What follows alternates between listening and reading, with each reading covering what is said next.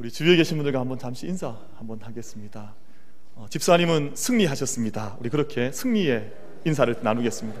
집사님 승리하셨습니다.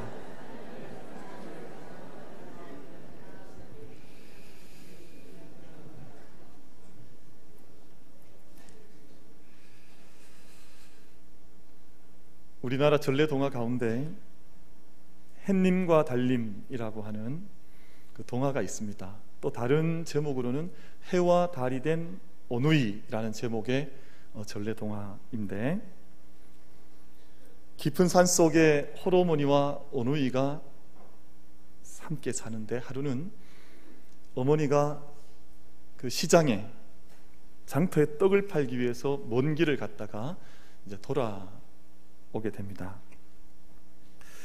떡을 다 팔지 못해서 남은 떡을 장바구니에 이고 집으로 돌아오는데 해는 저물었고 한 고개를 넘다가 그만 호랑이 한 마리를 만나게 됩니다. 근데 이 호랑이가 아주 유명한 말을 남기거든요. 무슨 말을 합니까? 떡 하나 주면 안 잡아먹지. 그 유명한 이야기 바로 여기에서 나왔습니다. 떡 하나 주면 안 잡아먹지. 어머니가 이 말을 듣고 떡을 하나 주는데 그것을 호랑이가 먹고 이제 쏙 가버리면 좋겠는데 다음 고개를 또 한 고개 넘을 때또이 호랑이가 나타나서 또 떡 하나 주면 안 잡아먹지. 그래서 고개를 넘을 때마다 이 호랑이가 와서 그 이야기를 하는 거예요. 근데 마침내는 떡이 다 떨어져 버리고 더 이상 줄 게 없게 되자 호랑이가 어머니를 그만 잡아 먹어버리고 맙니다. 나쁜 호랑이죠. 이 호랑이가 이번엔 집에 남아있는 오누이마저 잡아먹고 싶어서 어머니의 옷을 입고 오누이의 집에 찾아가서 어머니 목소리 흉내를 냅니다. 얘들아, 엄마가 왔다. 문을 두드리는데 이 호랑이가 보이스 피싱의 원조입니다. 이게 나쁜 호랑이에요. 그러니까 속은 호랑인데 마치 자기가 엄마인 것처럼 보이스 피싱을 이제 오누이에게 하는 거죠. 오누이가 너무 좀 이상한 뭔가 아닌 것 같아서 가만히 봤더니 호랑이거든요. 그래서 뒷문으로 도망을 쳐서 뒤뜰에 있던 한 나무 위로 도망을 이제 올라갑니다. 호랑이가 쫓아오지 않습니까? 처음에는 어떻게 올라가면 되냐? 나도 올라가자. 밑에서 자꾸 꼬시니까 오누이가 처음에는 참기름을 바르면 잘 올라올 수 있다. 그렇게 가르쳐 줘요. 그래서 손에 참기름 바르고 올라가니까 이게 안 되는 거잖아요. 한참을 있다가 둘째가 실수를 하기를 도끼 가지고 올라오면 잘 올라올 수 있는데 호랑이 너는 그것도 모르냐? 이렇게 놀리니까 호랑이가 도끼를 가지고 준비해 와서 나무를 찍으면서 이제 그 나무 위로 올라오게 됩니다. 오누이가 큰일 났지 않습니까? 뭐 땅에 뛰어내려 떨어질 수도 없고 밑에서는 호랑이가 자기들 향해서 올라오고 어떻게 해야 할지를 알지 못하다가 오누이가 하늘을 향해서 기도를 합니다. 하나님, 저희를 구해 주시려면 금동아줄을 내려 주시고 그렇지 않으면 썩읒동아줄을 내려 주십시오. 무슨 줄이 내려왔습니까? 금동아줄이 내려와서 오누이가 그 줄을 잡고 구원을 받습니다. 그 모습을 나무를 타고 올라오던 호랑이도 보고 기도를 동일하게 하게 되는데 호랑이가 마음이 얼마나 급했던지 그만 기도에 실수를 합니다. 하나님 저를 구해 주시려면 썩은 동아줄을 내려 주시고 그렇지 않으면 금 동아줄을 내려 주십시오. 위에서 썩은 동아줄이 내려왔어요.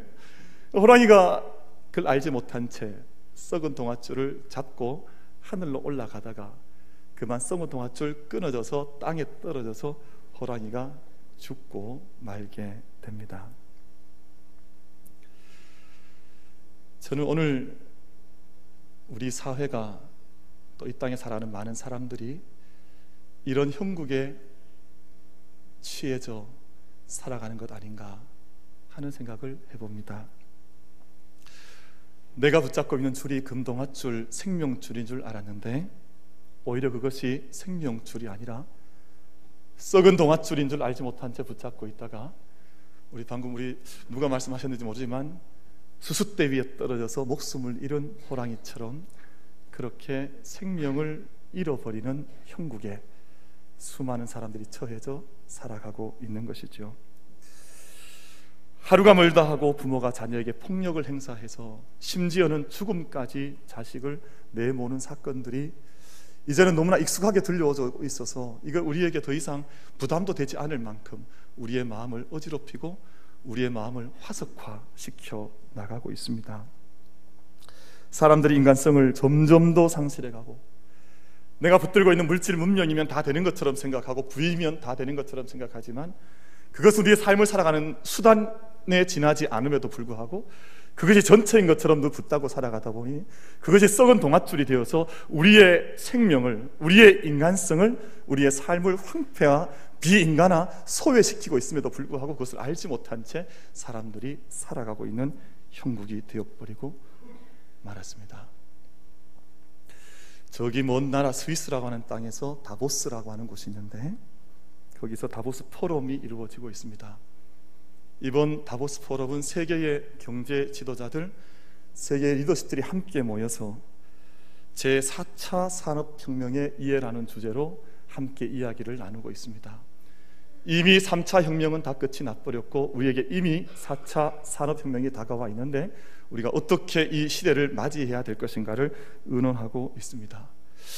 거기에 다루고 있는 주된 주제들이 초지능화예요. 초인간화.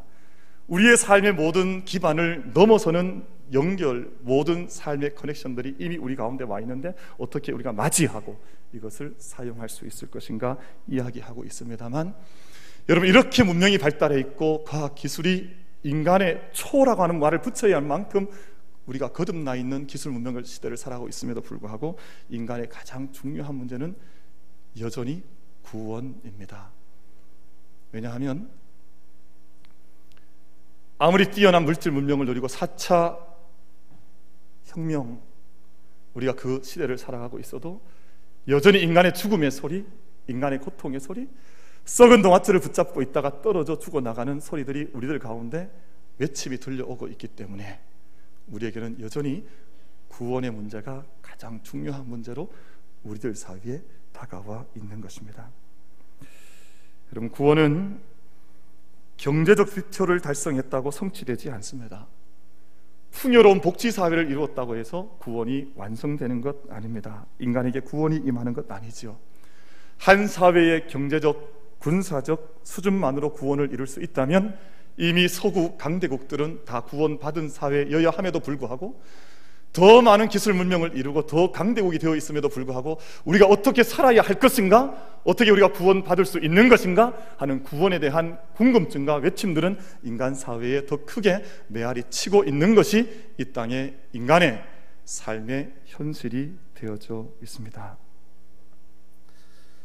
이 말을 우리가 거듭 바꾸어 생각해 보면 이 세상에 있는 것들이 우리 눈에 보이는 것들이 너무너무 중요하고 우리가 성장을 이루어야 하고 발전해야 하지만 그것이 궁극적인 인간의 구원의 문제를 해결해 주는 구원의 키가 되지 못하고 오직 구원은 하나님께로부터 온다고 하는 것을 역설적으로 우리에게 가르쳐 주는 것이라고 생각을 합니다.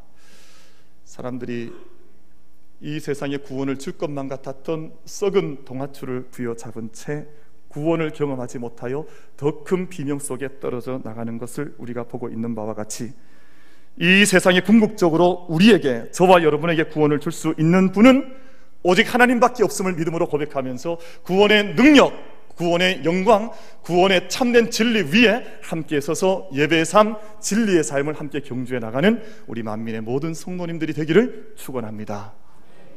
그래서 우리에게 구원이 중요한 것이거든요.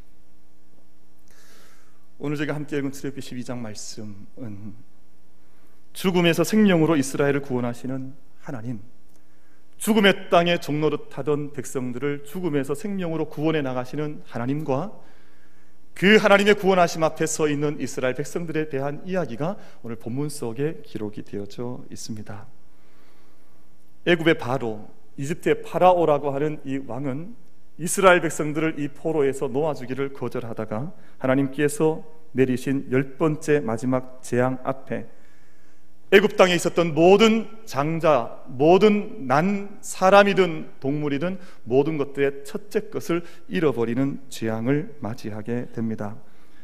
바로도 예배가 아니어서 바로의 아들 역시 심지어 짐승대 첫 새끼들까지 다 죽는 일을 겪은 후에 이스라엘 백성들은 구원의 사건을 맞이하게 되는데요. 다시 말씀드리면 구원은 아무 대가 없이 이루어진 것이 아니라 모든 장자의 첫 것의 죽음의 대가로 이스라엘 백성들이 구원을 맞이하게 된 것입니다. 그뿐만 아니라 하나님께서 정하신 구원의 방법을 이루시기 위해서는 흠없는 어린 양의 희생이 필요했습니다. 모든 가족들이 흠 없는 어린 양을 잡아서 각 가족의 수대로 그리고 그 피로 양을 먹을 집 좌우문설주와 임방에 바르고 그 고기를 구워 먹는 것이 구원의 방법으로 하나님께서 허락하신 방법이었습니다. 이 어린 양의 피를 집 좌우 문설주와 임방에 바르면 애굽 온 땅의 장자를 찾아다니는 죽음의 사자가 그 집은 넘어가서 그 일을 순종했던 이스라엘 장자들은 죽음을 면하여 구원을 받았다고 하는 것이 출애굽기의 구원의 방법으로 우리에게 주시는 말씀입니다. 그럼 우리가 기억해야 될 것 한 가지가 있는데요. 유월절이라고 하는 구원의 사건은 전적으로 하나님께서 이루신 하나님의 계획이요 하나님의 구원의 사건이지만 하나님은 유월절을 통해서 우리에게 이스라엘에게 몇 가지 구체적인 실천의 내용들을 우리에게 명령을 하고 계십니다. 이 명령은 구원을 완성하시고 성취하시기 위한 하나님의 명령이지 않습니까? 구원은 하나님께서 이루시는 사건입니다만 하나님께서 허락하신 이 명령들을 지키는 백성이라야 그 구원에 참여할 수 있다고 하는 것이 출애굽기 12장의 중요한 주제의 말씀이 되는 것입니다. 하나님께서 출애굽 사건을 하나님의 전적인 손길로 우리 영어에서는 토털리라 그러잖아요. 하나님의 전적인 능력으로 구원을 행하시지만 그 구원을 행하실 때 주셨던 명령을 따르는가 따르지 않는가가 그 구원에 참여하는가 참여하지 못하는가의 잣대 기준점 중거점이 된다고 하는 것을 말씀을 하고 있습니다. 저희가 지난 한 주간 새벽 예배를 통해서 산상수훈을 묵상을 했는데요. 산상수훈 마지막 주님의 말씀 가운데에서 예수님께서 중요한 말씀을 한 가지 주시거든요. 나더러 주여 주여 하는 자마다 다 천국에 들어갈 것이 아니요. 다만 하늘에 계신 내 아버지의 뜻대로 행하는 자라야 들어가리라. 말씀을 듣고도 행하지 않으면 자기의 구원과는 관계없는 말씀. 우리가 말씀을 듣기도 합니다. 그리고 말씀을 주여라고 나의 입술로 고백을 하기도 합니다만 내가 듣는 말씀, 내가 말한 내 고백의 믿음의 고백이 내 삶과 일치되어 구원을 내 온 삶으로 받아들이지 않으면 그 구원은 나와는 관계없는 구원이 될 수밖에 없다. 주여 주여 하는 자마다 다 천국에 들어갈 것이 아니요 아버지의 뜻대로 행하는 자라야 들어가리라 라고 말씀하시고 말씀의 행함이 없는 사람들은 어리석은 자들이 되어져서 마치 모래 위에 집을 짓는 사람들과 같아서 언젠가 창수가 나고 비가 내리고 바람이 불면 그 집은 무너져 내림이 심한 집과 같이 될 수밖에 없다. 그렇게 말씀을 하셨습니다. 하나님께서 그 당시 이스라엘 백성들뿐만 아니라 오늘 함께 말씀을 전하고 함께 말씀을 듣는 저와 여러분에게도 동일한 하나님의 명령을 주시고 계신데 오늘 이 명령들을 통해 우리에게 허락하신 구원이 나의 구원이 되고 이 구원이 우리 가정의 구원이 되고 이 구원이 우리 재단의 구원이 되고 이 구원이 우리 민족의 구원이 될 수 있도록 믿음으로 무장할 수 있는 이 시간이 되기를 간절히 바랍니다. 첫 번째 명령은 이제 출애굽하게 될 그 달이 한 해의 첫 달이 되게 하라고 하나님께서 명령을 하셨습니다. 이 6월절이 얼마나 중요한지 하나님은 6월절이 있는 달을 1년의 시작으로 너희가 새롭게 삼으라고 말씀을 하셨습니다.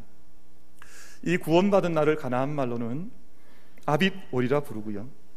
훗날 바벨론 포로가 되었을 때는 이 달을 가리켜서 니산월이라고 불렀습니다. 그리고 이 달은 오늘 우리 달력, 우리 원력으로 치면 3월과 4월에 해당이 되고 또 그 당시 출애굽 당시 이스라엘 백성들에게는 7월 달이었습니다. 그러니까 이렇게 저마다 삶의 자리와 환경에 따라서 이 달수가 늘 다르게 계산이 되지만 지금 구원받는 너희들, 지금 6월절의 은혜를 누리는 너희들은 이 달로 너희의 첫 달을 삼아서 첫 시작이 되게 하라. 그렇게 하나님께서 명령을 하신 것입니다. 그날이 삶의 시작이 되게 하고 중심이 되게 하라고 말씀하셨습니다. 새로운 시대와 새로운 삶의 모든 근거는 하나님의 구원 위에 너희의 삶이 세워져 가야 한다. 그렇게 하나님께서 말씀하시는 것입니다. 모든 일들은 구원으로부터 모든 삶의 사업 역시 구원으로부터 여러분 왜 제가 목회를 합니까? 왜 우리가 지난주에 선교사들을 파송해서 단기 성교를 행했습니까? 왜 우리가 자녀를 키워 나갑니까? 왜 우리가 사업을 하고 있습니까? 우리 모든 삶의 모든 삶의 지경의 출발, 모든 삶의 새로운 시작, 삶의 이유, 삶의 근거 모든 것 그 근저에 구원의 사건을 둘 수 있는 구원으로부터 모든 것을 시작할 수 있는 우리의 모든 만민의 성도들이 되기를 간절히 바랍니다. 참된 그리스도인들은 과거의 그림자 속에 살아가는 사람들이 아닙니다.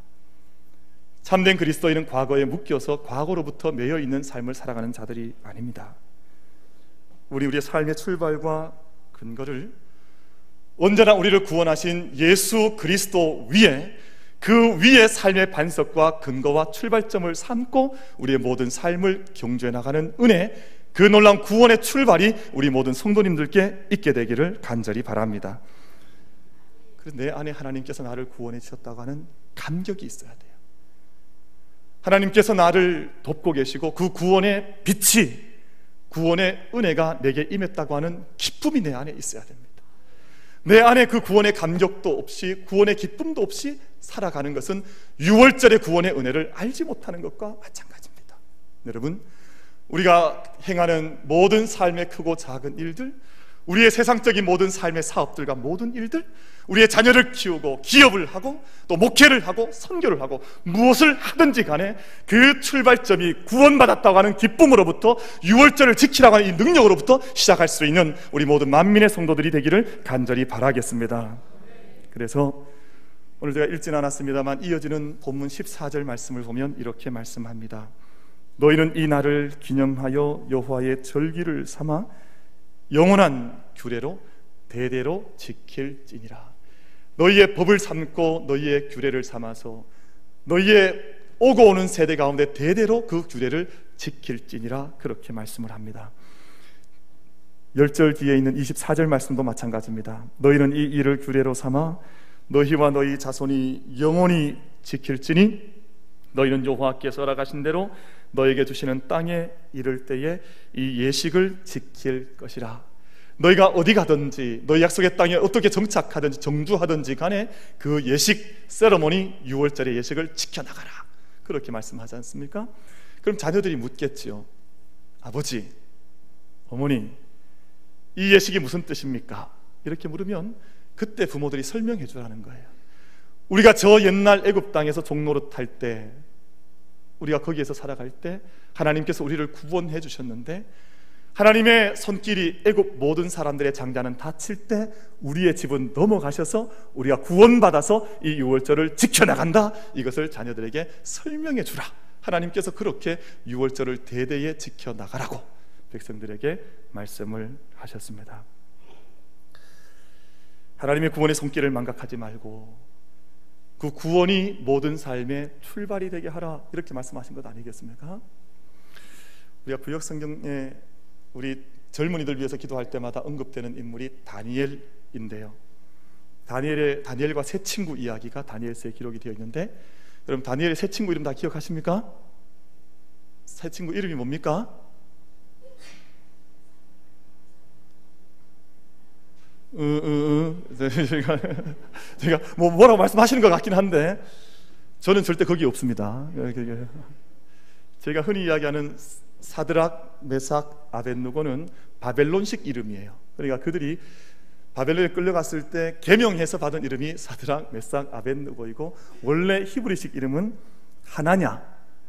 너희가 하나냐 이런 뜻이잖아요. 하나냐, 미사엘, 아사랴라고 하는 세 친구가 다니엘과 함께 했었습니다. 이 젊은 친구들이 젊은 날 끌려갔거든요. 바벨론은 포로로 끌려갔는데 놀라운 것은 포로임에도 불구하고 그 땅에 위정자들의 인정을 받았습니다. 그래서 함께 정치에 참여하게 되는데 그럼에도 불구하고 그들은 그들의 믿음 안에 있었던 믿음을 고백했던 그 믿음을 버리지 않아서 왕이 내린 음식을 진미를 거부하기도 하고 또 기도하는 일을 그 습관을 지키다가 풀무불에 던져줘도 던져짐에도 불구하고 자기들의 믿음을 잃어버리지 않는 사람들이 바로 다니엘과 세 친구들이었습니다. 어린 나이에도 불구하고 하나님 앞에 정직하게 행해서 철저하게 기도 하루에 세 번씩 드렸고 목숨 걸고 신앙 지키며 그 시대에 도전했던 인물들이 다니엘과 세 친구들로 저희는 알고 있습니다. 그런데 왜 다니엘과 세 친구는 그런 일을 할 수 있었을까요?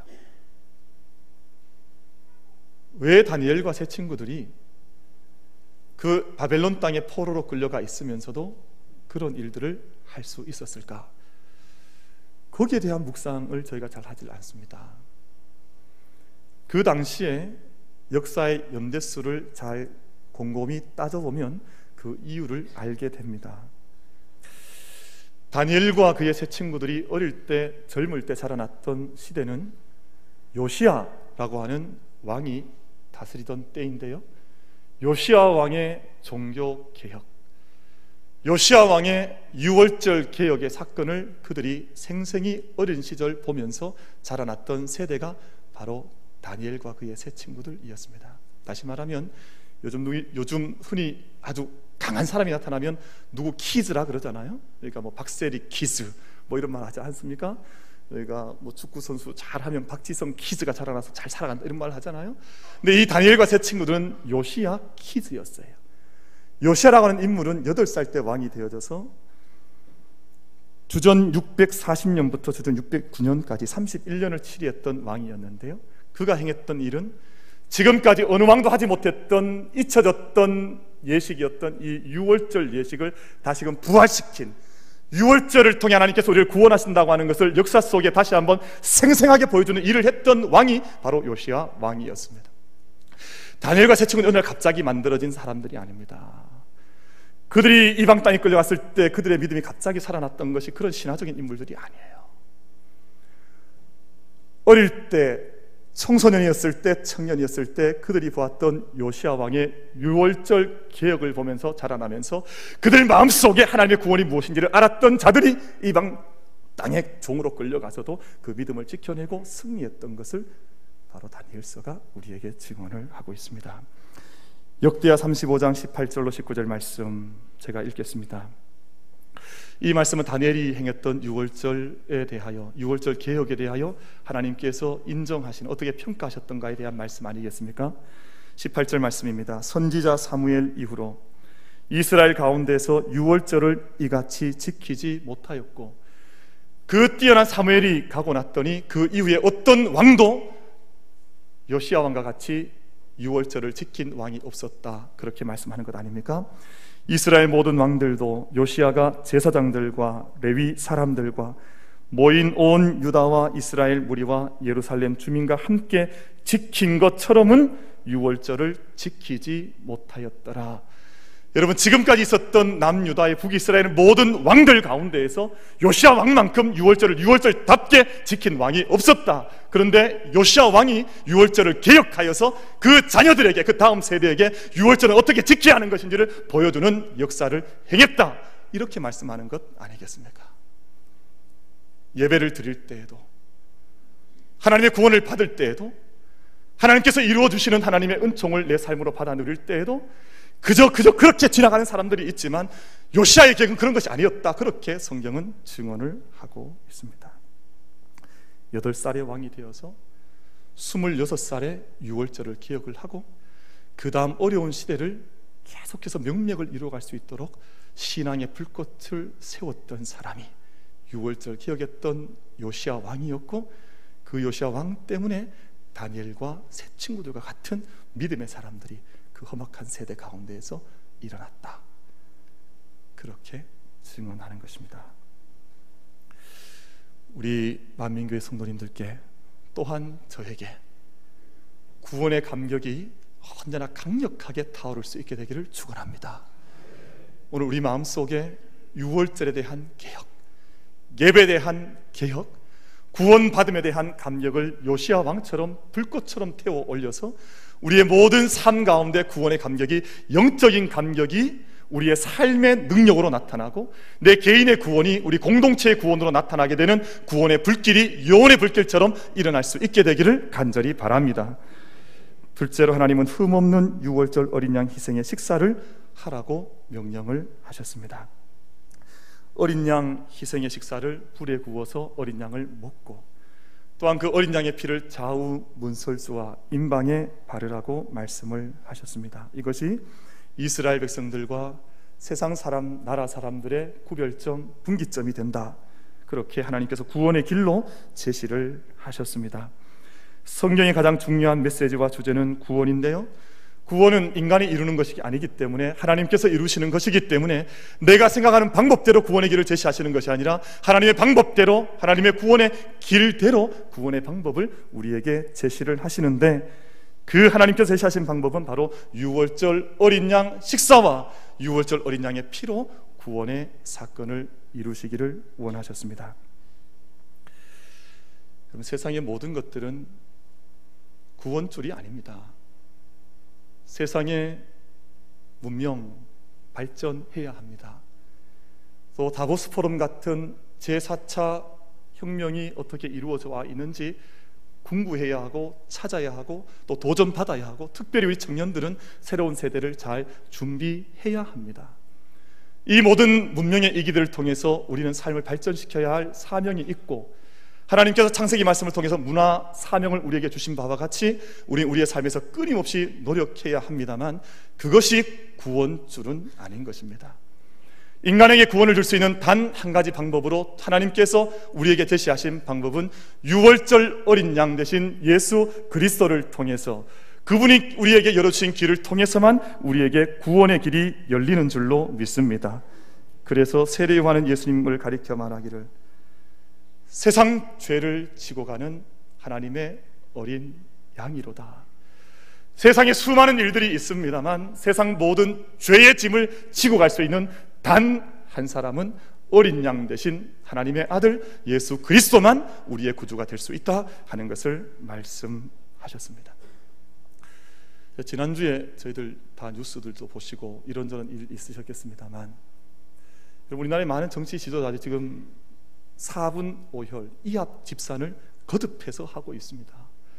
나라를 위해서 수고하겠다고 하는 정치 지도자들도 자기의 승리를 위해서라면 함께 머물렀던 사람들 쉽게 버리기도 하고 또 새로운 당으로 뭉치기도 하고 이런저런 요란을 떨고 있습니다.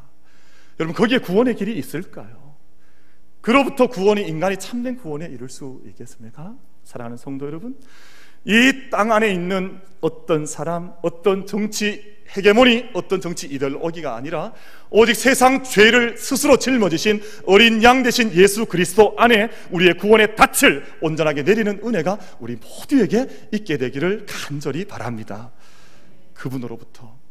그래서 예수님께서 친히 말씀하시기를 요한복음 6장 53절로 55절 말씀에서 내가 진실로 진실로 너희에게 이르노니 인자의 살을 먹지 아니하고 인자의 피를 마시지 아니하면 너희 속에 생명이 없느니라. 내 살을 먹고 내 피를 마시는 자는 영생을 가졌고 마지막 날에 내가 그를 다시 살리리니 내 살은 참된 생 양식이요 내 피는 참된 음료로다. 그렇게 말씀을 하고 있습니다.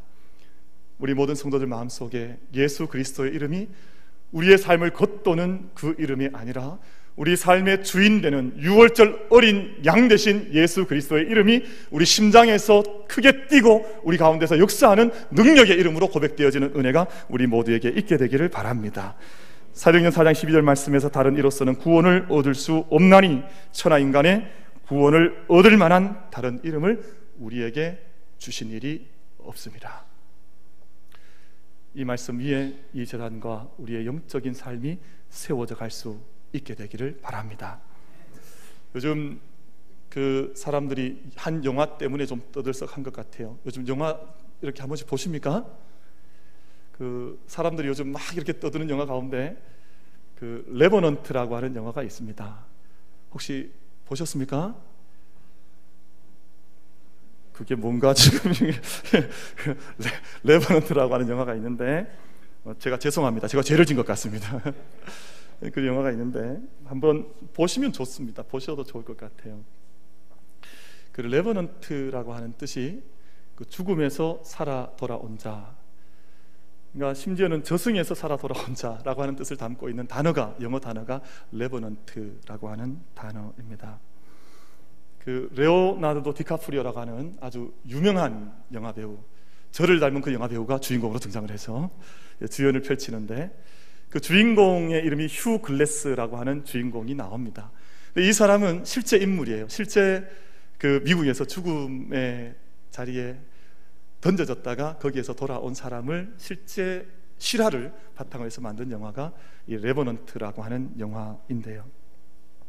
주인공이 여러 차례 죽음의 고비를 넘깁니다. 그런데 그때마다 극적으로 생명을 구원을 받습니다. 한 번은 북아메리카의 회색곰에게 습격을 받아서 온 몸이 찢겨 나갑니다. 여러분 회색곰이 얼마나 포악합니까? 크친데 그 손톱으로 이 주인공을 갈기갈기 찢습니다. 온 몸이 찢겨 나가는 것이 영화 속에 그려져 참혹합니다. 근데 이 곰이 등치가 어마어마하지 않습니까? 근데 이 사람 위에 올라가서 사람을 굴려요. 이렇게. 근데 그 영화 속에 가만히 들어봤더니 뼈가 으스러지는 소리가 영화에 들려요. 푸식 하는 소리가 얼마나 끔찍합니까? 그럼 제가 좀 등치가 있어서 우리 집사님들 이렇게 눌리면 뼈가 부러지겠죠. 제가 눌러도 하물며 사람이 다칠 수 있는데 곰이 북아프리카 회색곰이 어마어마한 곰이 사람을 누리는데 거기에서 이 사람이 만신창이가 되죠. 근데 거기에서도 이 주인공이 살아나요. 생명을 부지를 합니다. 동료들로부터 버림을 받아서 산채로 생매장이 됩니다. 추운 겨울날 땅을 파고 주인공을 땅 속에 묻습니다. 흙에 묻어놓고 이 만신창이가 된 주인공을 동료들이 다 버리고 도망을 가는데 그 움직일 수 없는 상황에서 다리를 끌고 기어서 기어서 나와서 생명을 구원하는 것이 영화 속에 그려져 있습니다. 북아메리카의 차가운 겨울 강에 빠져서 얼음 강에 빠지기도 하고 또 겨울 얼음 절벽 위에서 떨어지기도 하고 이건 도무지 살아갈 수 없는 상황인데 거기에서 생명을 자기 스스로를 구원해내는 장면이 영화 속에 그려져 있습니다. 사람들이 그렇게 평가를 합니다. 왜 이 주인공이 이렇게 이 처절한 삶의 상황에서도 생명을 부지할 수 있었던가? 사람들이 평가하기를 인간의 분노와 복수, 그것이 끈질기게 생명을 지켜내는 불꽃처럼 이 사람을 이끌어가고 있다. 그런 것이 일반적인 평가입니다만 저는 그렇게 생각하지는 않습니다. 물론 맞습니다. 사람이 마음속에 있는 복수심과 마음속에 있는 분노가 있으면 끝까지 살아남아서 복수하려고 하는 마음이 있는 것은 사실입니다만 저는 그 사실보다 제가 주목했던 것은 잃어버린 아들에 대한 사랑이었습니다. 내가 잃어버린 아들에 대한 간절한 마음이 폭포에서 떨어져도 회색 곰에게 공격을 당해도 그리고 그 높은 절벽에서 떨어져도 내가 이 아들 때문에 살아야지 하는 마음이 이 아버지를 살린 생명에 꺼지지 않는 불꽃으로 남아서 이 아버지의 생명을 구원해 낸 것이지요. 저는 그리 생각을 합니다. 왜 6월절이 있는가? 왜 십자가의 사건이 이 땅 가운데 있어서 지금도 이 험한 세상 가운데에서 우리에게 방향을 제시해주는 구원의 능력이 되어서 우리에게 이 구원을 우리는 고백하고 믿음으로 살 수 있는가? 바로 아들에 대한 아버지의 사랑이에요. 내 아들을 구원하기 위해서 나의 가장 귀한 것을 다 바쳐내어도 이 구원을 이루기 위해서 내 맏아들까지 내어주어도 다 표현해낼 길 없는 아버지 하나님의 사랑이야말로 우리를 구원하는 구원의 능력이 죽음에서 생명으로 우리의 삶을 옮기는 구원의 참된 능력이 되는 줄로 믿습니다. 이 유월절을 우리에게 기억하라고 대대에 잊지 말고 기억하는 것이 너희의 능력이라고 말씀을 하죠. 마지막 한 가지 하나님께서 이스라엘 백성들에게 주신 마지막 명령은 음식과 관계된 명령이었습니다. 너희가 유월절 양식을 먹을 때 너희 온 집에서 누룩을 제해서 유교병을 먹지 말고 누룩 없는 빵을 먹어라. 누룩을 다 너희 집에서 제해라. 이렇게 명령을 하시는데 지금도 유대인들은 독특한 유대인들이죠. 지금도 유월절을 맞이할 때마다 그들은 맛조라고 하는 누룩이 들어가지 않은 비스켓을 지금도 유대인들은 함께 먹고 자녀들과 함께 그 비스켓을 나누며 신앙을 유전시키고 있습니다. 지금도 6월절이 되면 누룩이 집안에 있는가 곳곳이 삶을 불을 켜고 돌아다니면서 누룩이 혹시 집안에 있을까 그 누룩을 쫓아내는 것이 유대인들의 삶의 모습이지요. 이 말씀이 주는 교훈은 분명합니다. 하나님의 은혜 구원받은 이스라엘 백성들은 옛 삶의 찌꺼기들을 삶에 남겨두어서는 안 된다는 것입니다. 옛 삶의 찌꺼기를 단호하고 철저하게 제거하며 살아가는 것이 구원받은 사람들의 사명이다. 그리 말씀을 하고 있습니다. 그리고 음식 먹을 때 허리에 띠를 띠고 발에 신을 신고 손에 지팡이를 잡고 급히 음식을 먹으라고 말씀합니다.